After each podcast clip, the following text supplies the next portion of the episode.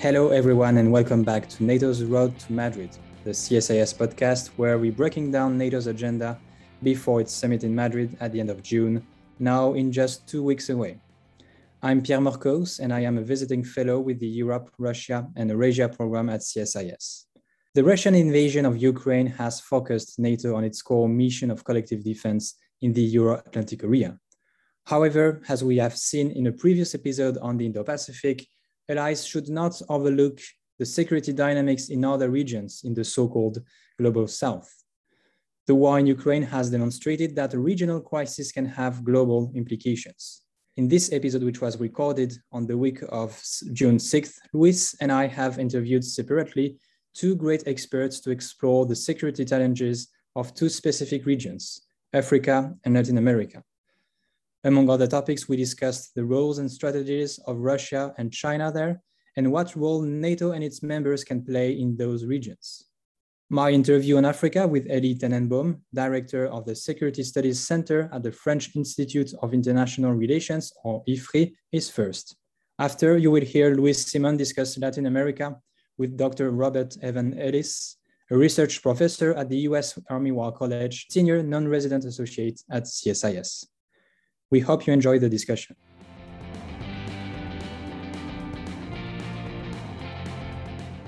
So, uh, welcome to this new episode of NATO's Road to Madrid. Today, we are very fortunate to have Elie with us to discuss the security dynamics in the so-called uh, NATO's southern neighborhood and specifically in Africa. Uh, this is clearly a continent which is under the radar uh, given the current war uh, in Ukraine, but remains critical for transatlantic security. So we are very pleased to have uh, Elie Tenenbaum with us today to, to discuss the dynamics there. So Elie, let's let's start maybe with your assessment of the security situation in Africa and especially especially in, in the Sahel. Um, uh, have decades of international engagement, notably in, on the security front, helped uh, stabilize the, the, the, region? And what is notably the nature of the terrorist threat today uh, in that region? Okay, uh, hello everyone. Thank you, Pierre and Colin, for having me on this podcast.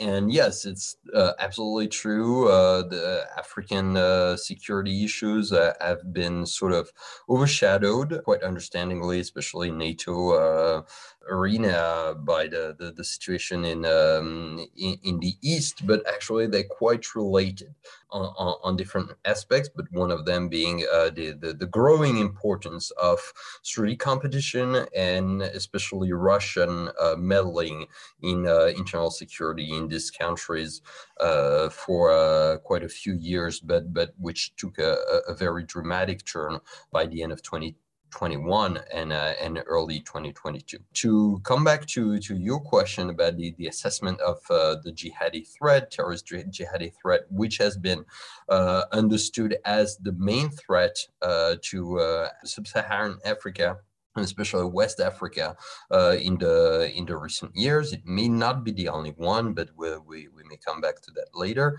Um, this uh, this threat has uh, been uh, continuously growing ever since. Let's uh, start with the 2012 uh, war in uh, northern Mali uh, when uh, it, uh, for the first time, uh, it appeared that the jihadi terrorist organization took over a big chunk of territory. It was actually before ISIS even came in uh, and uh, and and cut his uh, uh big part of uh, Syrian and Iraqi territory in 2014. Uh, so so it was actually kind of a first French intervention at the time at the request of the Malian interim government and with the UN Security Resolution was uh, pretty swift. Uh, January 2013, originally France didn't want to be uh, to be the, the, the first responder in this crisis, but uh, uh, it, it, took up arms at a moment where uh, it seemed that the, that, that the, the situation was really too critical. And from this uh, initial intervention, they they they started to try to build a coalition, coalition of African countries, but also coalition of international and especially NATO partners. not within the NATO framework, and I think it's worth mentioning that, but working with NATO member states uh, very closely on a bilateral basis uh, and also uh, on a, some sort of ad hoc uh, minilateral or, or, or, or, small multilateral basis, building uh, task forces such as the, the task force Takuba, uh, which came uh, into being uh, in, in, in 2019. Uh, the, the threats, uh, in spite of these attempts to try to mitigate it, forcefully expanded uh, continuously through a mix of increasing their capabilities and also really diving into the grievances of the population towards uh, unable or unwilling uh, government or, or, local governance uh, that was that was failing in their basic uh, in fulfilling the basic needs of the population. Uh, and I think this is what you see uh, in the central Sahel region, but you definitely can expand that in explaining the resilience of the Al Shabaab organization, Al Shabaab organization in in Somalia, or even um, ISIS uh, in Central Africa expansion more more recently since 2018 in uh, in Democratic Republic of Congo and in northern uh, Mozambique. So yeah, I mean the, the, the basic line is that we we have a, a jihadi threat that is expanding. We could then discuss probably the relationship of this jihadi landscape with the international jihadi uh, movement. I mean, there's been a lot of scholarship discussing these links. Uh, we're not going to go into this rabbit hole now because we don't have time. Uh, but let's say that the, the movement, the jihadi, is mostly a grassroots movement uh, with international connections that can be discussed over.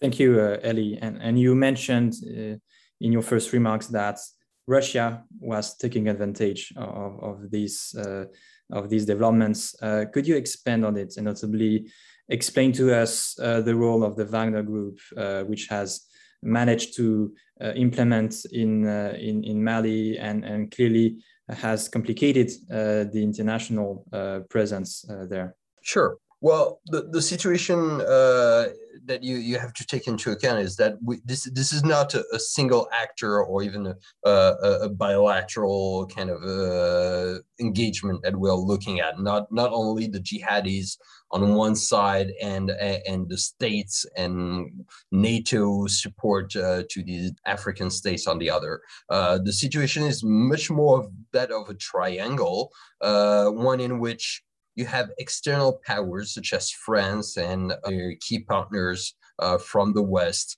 which are trying to uh, help uh, African uh, countries to cope with the jihadi threats, uh, but they are also uh, engaging with governments that may uh, fear and this is not easy to put it that way but this is really after years of research the, the, the way i feel it a, number of local actors, governments, uh, uh, and I don't want to to to to to, to point names here, will probably feel more threatened by the the reforms that are being uh, supported by uh, France and and other Western countries in order to get uh, counterterrorism more efficient than by the terrorists themselves. So we started to have a divergence of views, and it's especially true between France and Mali after uh, uh, two uh, consequent uh, coups uh, that uh, toppled the, the, the legitimate power in 2020 and then uh, again uh, in 2021 and and France criticism for these coups have really uh, changed the, the, the relationship between uh, between it and and the local government, and uh, especially that that that of Mali. And when uh, Russia comes into the picture is actually that they are providing a strategic offer that is very different from the the Western style uh, strategic offer because it's non conditioned on any internal political commitments. Uh, they don't care if it's an elected or legitimate government uh, uh, that is in power. And quite interestingly, they, they're not actually that interested in fighting terrorism as well, uh, neither. They're actually providing regime security, exactly what France in its post-colonial era from 1960 to 1990 was doing and that France is no longer willing to do over the last 30 years and, and increasingly less and less uh, now. And, and obviously, uh, for the same reasons, uh, neither are the, the, the, European partners that France is taking with it in Africa. And so, what uh, the Wagner Group is offering right now is this new form of uh, regime security non-conditional uh, in terms of uh, internal policies, uh, but which is not so much interested in fighting the jihadis uh, than just you know making inroads uh, and driving wedges between local uh, national governments, African governments, and their traditional partners from the West, and therefore basically reducing Western influence, uh, making progress in their own influence, and making some money on the side because of course wagner group we should never uh, forget is also a mercenary group and is there for profit. And, and what about china's presence in the region and notably military presence? We have seen china building in, in military infrastructures in, in djibouti so in eastern africa. Could we expect a similar dynamic in, in western africa coming from from china? As we know i mean people have been you know, studying uh, Chinese presence on the African continent, especially sub-Saharan Africa, uh, for a long time now, uh, has been and it remains to this day mostly an economic commercial investment presence massively is uh, absolutely not as militarized as Russian presence, for instance. Uh, I would say that the, the, the, the, the trade versus military ratio for uh, the, the Chinese presence is 90 to 10 is probably the way around for Russia in, in overall in sub-Saharan Africa. It's true that Eastern Africa has started uh, to, to, to increase the military dimension with this opening of the, the, the PLA initially logistics bases uh, in, in, in, Djibouti. And they, they obviously has been uh, a growing concern to see some, some sort of equivalent on the the western the Atlantic shores of uh, of Africa and um, and AFRICOM the the, the U.S. Uh, African Command has been especially pointing at um, Equatorial Guinea, possibly uh, uh a candidate uh, to um, to to hosting such a uh, such facilities. I, I don't see that coming like in the in the, the immediate month after the Madrid summit or anything like that, but this is definitely something growing.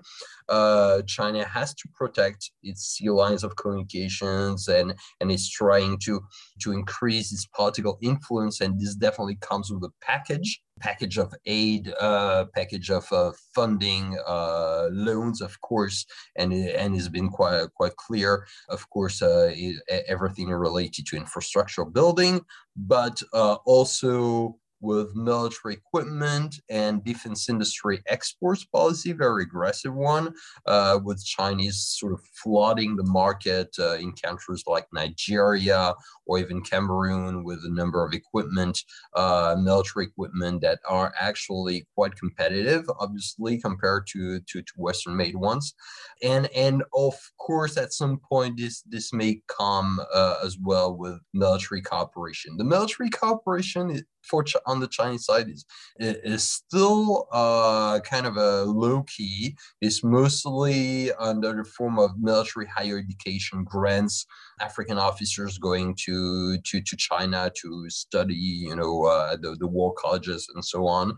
Uh, but uh, but they're increasing their um, footprint uh, quite quite, quite clearly, even though it's, it's actually lower pace than one may think, you know, just by waving at this uh, idea that uh, China is uh, is coming uh, in Africa in the military side as well.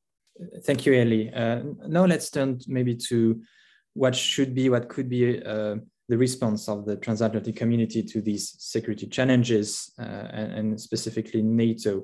you have written with Marc Hecker a fantastic book about the lessons learned from 20 years of, of international fight against terrorism. What are these lessons learned uh, and how the transatlantic community should adapt its response uh, to these security challenges in, in the Sahel? I mean, it's uh, obviously a great question, uh, and, uh, and, and it shouldn't come in, in, in terms of, of too much of a of a mantra or or even a, something uh, you know that that that comes all together, and it's probably a, a, case by case approach that that needs to to be taken. But but overall, uh, I think first the counterterrorism lens shouldn't probably be the only prism through which we'll look at African problems. There's been too much that way over the last 20 years, ever since 9/11, uh, that you know people would just look into Africa and say, "Hey, this is this is a place where uh, terrorists could you know build up some plots to to attack the West." Uh, actually, it hasn't proven that that genuine actually uh, even if uh, jihadism is actually progressing, expanding fast in Africa, it's not been a jihadi movement that has been really uh, oriented towards uh, projection of, uh, of terror uh, in the West. There, has been one or two cases uh, to, to, to, to the maximum. Uh, it's really been oriented towards Africa. And the lessons is that this jihadism is really deeply connected with grassroots movement and grassroots grievances. So you, you, you cannot really separate the struggle against terrorism from the more general uh, investment in uh, human security and political security. And this is probably the way around, the, the, the, the way forward here to try not to uh, to to have this counterterrorism only bias uh, on, for the sake of efficiency because it's not actually efficient. Is is creating a kind of a, a, a, moral bias for with the governments that you that you're working with because they they they can think that in the name of counterterrorism if you are afraid enough uh, uh, of the terrorists, then they you, you would accept uh, a number of things that are actually producing the the, the, the reasons why the terrorists are winning on the ground. And, and this is the, so so you you probably need more of a global approach here, a comprehensive approach, of course, and uh, and this includes and and this is probably something kind of new. It, it includes, of course, the strategic competition dimension, uh, because the, the, the West is no longer the only uh, security provider uh, in town, uh, especially in Africa. Uh, there are others coming, and we we're talking about uh, Russia, China, but uh, others may may come as well from either the Middle East or you know elsewhere, even Latin America elsewhere and they probably won't have the same kind of conditions uh, that in the West we we had, and they may uh, actually uh, be more look more attractive to to to local uh, African governments than us. So so we probably need to to straight up our strategic offer uh, in, in in Africa and uh, and look uh, at what what really worked and what didn't over the last uh, 20 years. And security cooperations, uh, there are some things that really worked. Uh, intelligence sharing and and of course targeting was uh, really improved, but it, it's probably not enough. And in terms of uh, policy engagement, they are probably much more than what we can do. Thank you, Elie. Final question. What are your expectations regarding NATO's upcoming summit and a its new strategic concept when it comes to this issue of fighting against uh, terrorism and stabilizing its uh, southern neighborhood? I think the main idea would be not to play terrorism versus interstate threats and strategic competition. The two unfortunately go well together. And the, the Malian crisis showed that uh, the, the two threats can combine uh, they, and they and then and they can merge in in many different ways to uh, to threaten security interests of uh, the alliance member states. And it might be tempting as we are, of course, shocked by the situation in, uh, in, in Ukraine and by the return of power competition and, and the threat of high intensity warfare, to say to totally drop out uh, the idea that terrorism is still a threat. Uh, of course, it is still a threat, and but it's not going to be either or is going to be both probably uh, and, and, and we still have to understand how uh, the new face of uh, terrorism and I'm not only talking about jihadi terrorism, but uh, also wider forms of uh, non-state insecurity uh, issues will merge with uh, strategic competition. That would be uh, probably a main takeaway of the, the summit if they just not forget all about what we've been doing for the last 20 years, uh, but understand that this is just going to mutate uh, within the, the new world that is one uh, of uh, really rhythm with uh, strategy competition. Thank you so much, Elie, for this uh, fascinating discussion. And it was a very good case for preserving this so-called uh, 360 degree approach uh, in NATO and not neglecting its southern uh, neighborhood. So thanks again for, for joining, joining us, Elie. So that was my interview with Elie Tenenbaum, and now let's turn to Luis' interview with uh, Dr. Robert Evan Ellis. So uh, you have done a significant amount of research into the activities and influence of Russia and China in Latin America. Can you perhaps give us a, a brief overview of what these two countries are doing in the region and why uh, their activities should be of interest or even perhaps concern to the United States and, and Europe?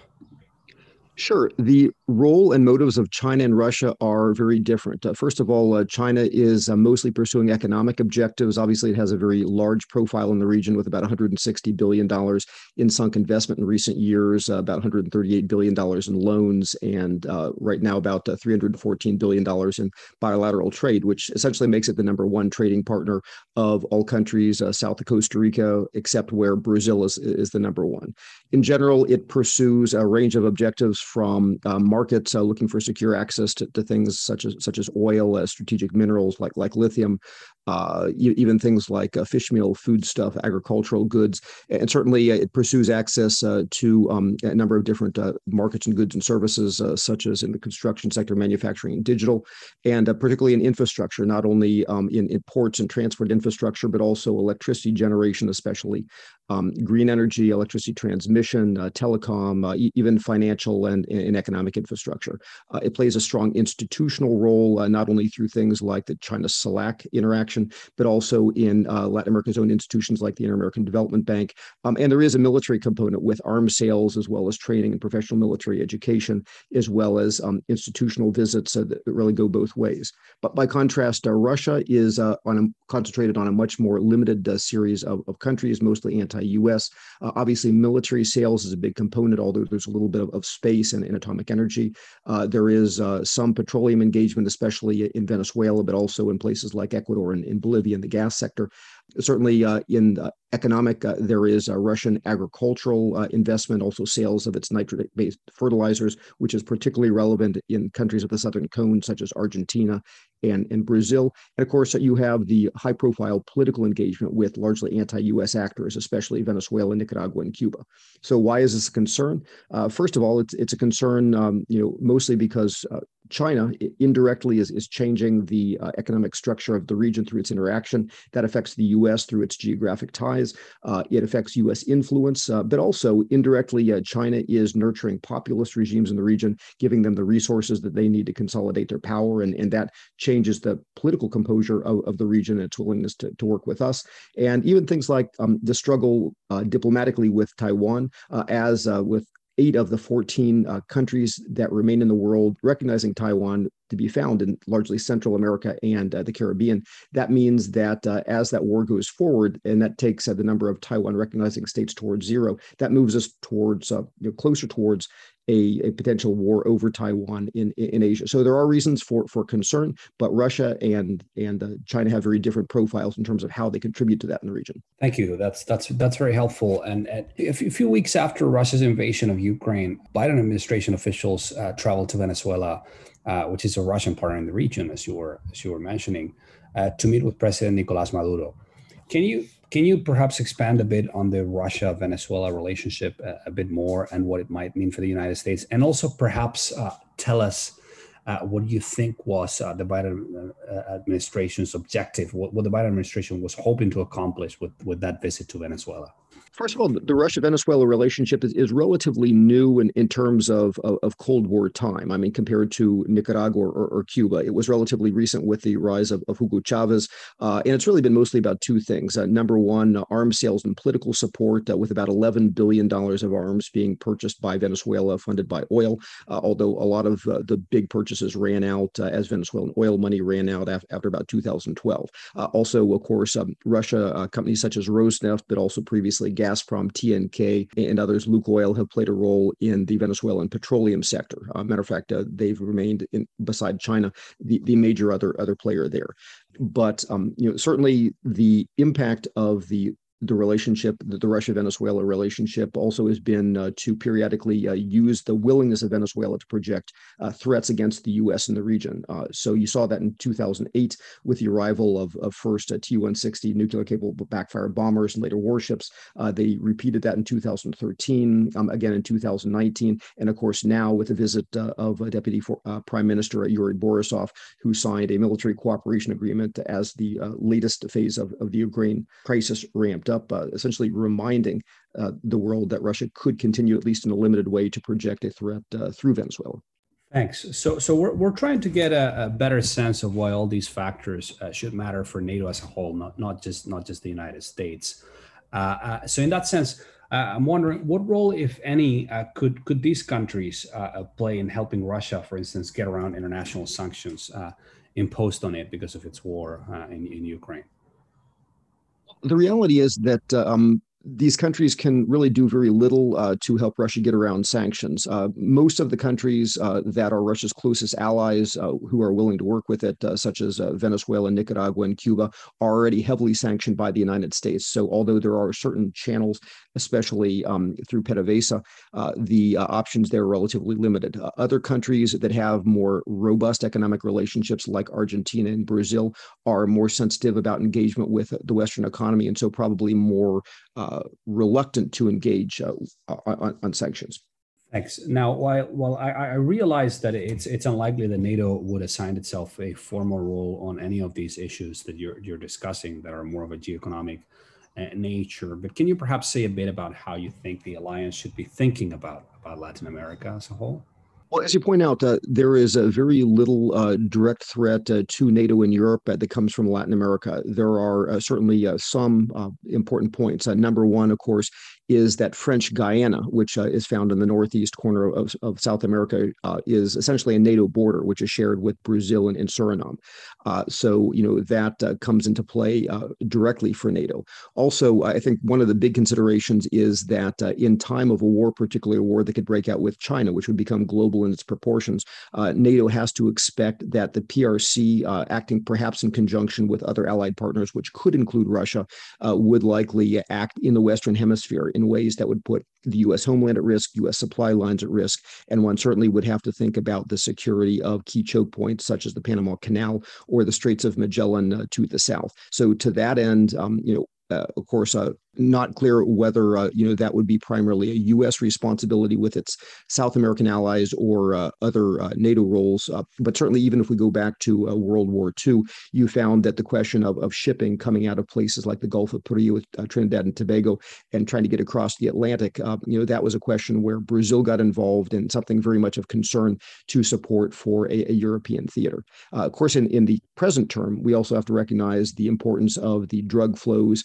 that come out of places like uh, Suriname, uh, go, uh, going from Paramaribo into the Netherlands and, and, other places like the Port of Rotterdam, and um, as well as other considerations such as the uh, money laundering and uh, and terrorist networks that come out of uh, poorly governed spaces in the Americas. Of course, that's a bigger problem for the U.S. than it is uh, most of Europe, but it still does continue to be a, a, problem in that regard. Thank you. Perhaps one one one area where there's potential in terms of greater NATO engagement with rather than in Latin America. Uh, relates to partnerships, right? I mean, we know that NATO already has one uh, partner in the region, Colombia. And in fact, in, in 2021, uh, NATO and Colombia launched a, an individually tailored partnership program for enhanced cooperation on things like interoperability, military training and education, and new areas like climate change and, and security. So, uh, two, two questions here. Uh, first, uh, uh what's your take on, on, on that partnership and that relationship? Uh, and how it, it might evolve going forward. And, and second, are there other potential partners for NATO in the region? Well, certainly from a uh, NATO uh, military standpoint, uh, the partnership with Colombia is mostly about uh, benefiting the role that Colombia plays in security in, in the region, and obviously compatibility of, of, weapon systems and other things of that sort, rather than incurring any type of, of mutual security relationship. There are others, uh, certainly, uh, such as Brazil, who have been discussed as future partners in that regard, although the trajectory of Brazil after this October's elections raise questions of, of where that is, is going. But probably the biggest contribution in terms of a NATO role through partners like Colombia, who also help the U.S. with uh, what they call exporting security, has to do with um, current term threats uh, such as uh, drugs and, and, terrorism. So the ability of partners like like Colombia, you know, help some of those flows uh, that come largely out of, of Peru and and um, and, and Bolivia, but indirectly uh, sometimes from from Colombia as well, that are of concern to Europe, as well as again the, the terrorist threats of groups like like Hezbollah that indirectly uh, affect Europe as well, as well as frankly uh, the migration that comes at least in limited quantities from uh, various states uh, in South America and, and Latin America to the to, to the European countries. Great, thank you. I'm going to ask you now a question in, in Spanish uh, for our Spanish-speaking audience. Eh, los, aliados europeos eh, han empezado a tomarse eh, cada vez más en serio el, tema de sus dependencias en, el ámbito de los minerales críticos. Por ejemplo, en 2020 la Unión Europea publica una estrategia para diversificar su aprovisionamiento de, ciertas materias primas, como por ejemplo el litio, que es algo que ya, que, ya, que ya ha mencionado usted antes. ¿no? De hecho, en un artículo reciente usted comentaba que China eh, tiene participaciones importantes en, las minas de litio en Argentina, Bolivia, México y Chile. Eh, y, en concreto este último eh, parece que provee a la Unión Europea de buena parte del litio que, Europa importa y, que es, que es, por otro lado, muy importante para los planes europeos de, de movilidad eléctrica. Entonces yo me pregunto, ¿existe el riesgo de que China intente explotar este tipo de inversiones con fines geopolíticos? Y si eso es así, ¿qué significaría esto para, para Europa y Estados Unidos y cómo podrían uh, responder al respecto? Yo creo que sí, absolutamente hay un riesgo y China puede y ya hace en este momento también este tipo de explotación, de, de básicamente pon, poniendo um, en riesgo los cadenas de abastecimiento de empresas europeos uh, involucrados en, en en carros y otros vehículos uh, eléctricos y otros componentes que dependen no solo en litio, sino también en, otros uh, metales estratégicos, como por ejemplo uh, Neobio, lo que fuera de China se encuentra casi exclusivamente en, en Brasil, por ejemplo. Pero no es solo um, el abastecimiento, porque litio y otros materiales se encuentran en muchas partes del mundo, sino es la concentración y el procesamiento. Pero, por ejemplo, cuando miramos um, dónde se encuentra más litio en, en, el mundo, es en el triángulo de litio que el, del sur de Bolivia, um, el norte de Chile y el norte de, Argentina. Y en esos tres um, se encuentran empresas chinos en, todo. Se encuentra, por ejemplo, uh, Gangfeng en Argentina en las grandes operaciones de litio um, en procesamiento, tanto como en, solo sacar este material. Uh, en, Chile, uh, aunque un poco más controlado, se encuentra esta empresa Tangchi y, con un interés de 25% en uh, Sociedad Chemical de, de, Minera, esta operación más grande de litio ya. Y en Bolivia, aunque todavía no se ha desarrollado su um, litio hasta que pueda, ya hay uh, presencia china en varios uh, proyectos pilotos ya con interés en hacer cosas más grandes. Y hasta en México, donde en el desierto de Sonora hay también uh, interés en, um, en, en, litio. Um, el dueño de esta proyecto potencialmente más grande de litio, lo que es en Bacanora, es en las manos de, de Gangfeng, aunque interesantemente um, el gobierno de, de, México recientemente ha declarado su intención de, uh, de nacionalizar esto y esto pondrá China en un poco de un conflicto con, um, con, con, México al respecto. Pero por supuesto, um, el hecho que, que China controla parte o todo de este abastecimiento lo da palanca y sí ha utilizado esta palanca no solo contra europeo, sino um, contra Japón y, y otros uh, estados en intentar uh, ganar todo el valor posible de estas cadenas de abastecimiento en estos momentos. Muy bien, muchas gracias. Vamos con una última pregunta, eh, otra vez en inglés, ya pensando en la cumbre de, en la cumbre de Madrid. Uh, so, if you if you had the opportunity to address European heads of state and government uh, at the NATO summit in Madrid at the end of this month, how would you make the case that they should engage more with Latin America uh, as a matter of security and geopolitics, and not just uh, uh, on the economic front? Great question. Uh, so, first of all, uh, we are all globally in, interconnected. And so, uh, what happens in, in Latin America affects Europe. We see that it, it, affects Europe through ties of immigration. We see that it affects Europe through ties of, of drugs that flow out of Peru and Bolivia and other ungoverned spaces. Uh, when you have uh, global money laundering chains, when you have uh, you know global um, terrorist networks, again, you know that that indirectly or directly affects Europe. We see also that if there were a time of war, it would almost certainly be a war of global extent. And so so the ability of, of the United States to project force in support of, of Europe or other theaters like, like Asia um, would be vulnerable to disruptions that uh, would occur uh, either through Chinese forces directly, if it was a war against China, which we presume, or uh, through uh, surrogates such, such, as Russia. And so, uh, at least in um, ensuring that those uh, were maintained open, Europe continues to have an interest. And certainly, again, reminding that Europe has a, a, direct border through French Guiana in with Suriname as well as uh, with, with, Brazil, where there also happens to be a very important strategic equatorial uh, launch facility.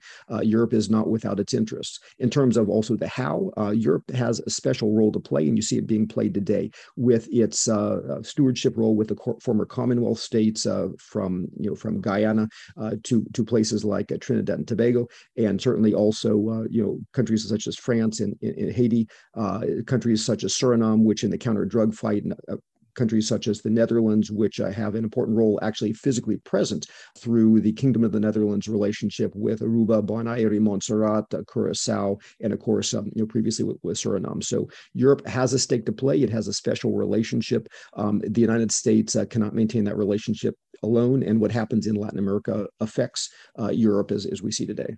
Excellent. Thank you very much for that very comprehensive and, and balanced overview. Pleasure talking to you.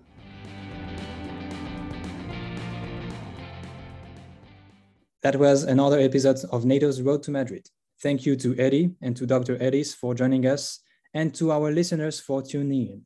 Thank you also to the team at CSIS, especially to my colleague Colin Wall, our lead researcher and coordinator on the project, and to our editor, Ilana Nevins. If you like what you heard, please check out our page on the CSIS website, subscribe to the podcast on your platform of choice, and leave us a rating and review. See you next time.